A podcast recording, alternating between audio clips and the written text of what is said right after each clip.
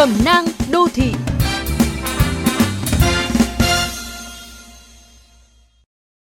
Các bạn thân mến, thời gian giãn cách khi mọi người chuyển qua làm việc tại nhà mùa dịch thì ngày càng có nhiều người than phiền về tình trạng đau xương khớp gắn liền với đời sống công nghệ.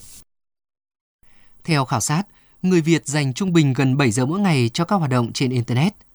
Có đến 44,7% số người thường xuyên làm việc với máy tính ở độ tuổi từ 18 đến 50 mắc các vấn đề về xương khớp, ảnh hưởng đến ít nhất một trong bốn vùng cơ thể là lưng, cổ, vai và cổ tay.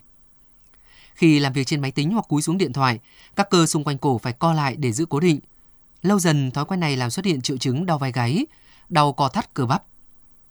Làm việc tại nhà, ngồi bàn ghế chưa đúng tiêu chuẩn sẽ khiến lưng nhanh mỏi.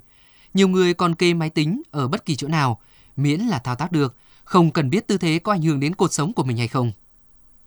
Nhịp sinh hoạt thay đổi, phải ở trong nhà thời gian dài, khiến cơ thể mệt mỏi, áp lực từ thông tin tiêu cực, càng khiến chúng ta thêm lười vận động, ngồi uể oải và bệnh đau vai gáy thêm trầm trọng.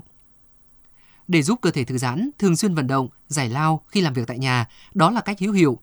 Bạn nên xây dựng thời gian biểu một cách rõ ràng, hình thành thói quen có quá nghỉ giữa thời gian làm việc, cứ từ 15 đến 30 phút nên đứng dậy đi lại quanh nhà và thả lỏng cơ bắp.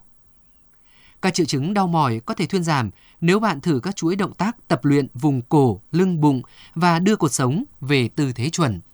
Đồ đạc trong nhà cũng có thể hỗ trợ tập luyện một cách nhẹ nhàng. Có rất nhiều những đoạn video hướng dẫn một số bài tập thể dục mà mọi lứa tuổi có thể tập tại nhà trong thời gian cách ly xã hội. Nếu cả ngày dài ngồi trước màn hình máy tính, việc tập thể dục sẽ giúp cho bạn cảm thấy dễ chịu hơn. Làm việc tại nhà, vì thế sẽ thêm phần hiệu quả.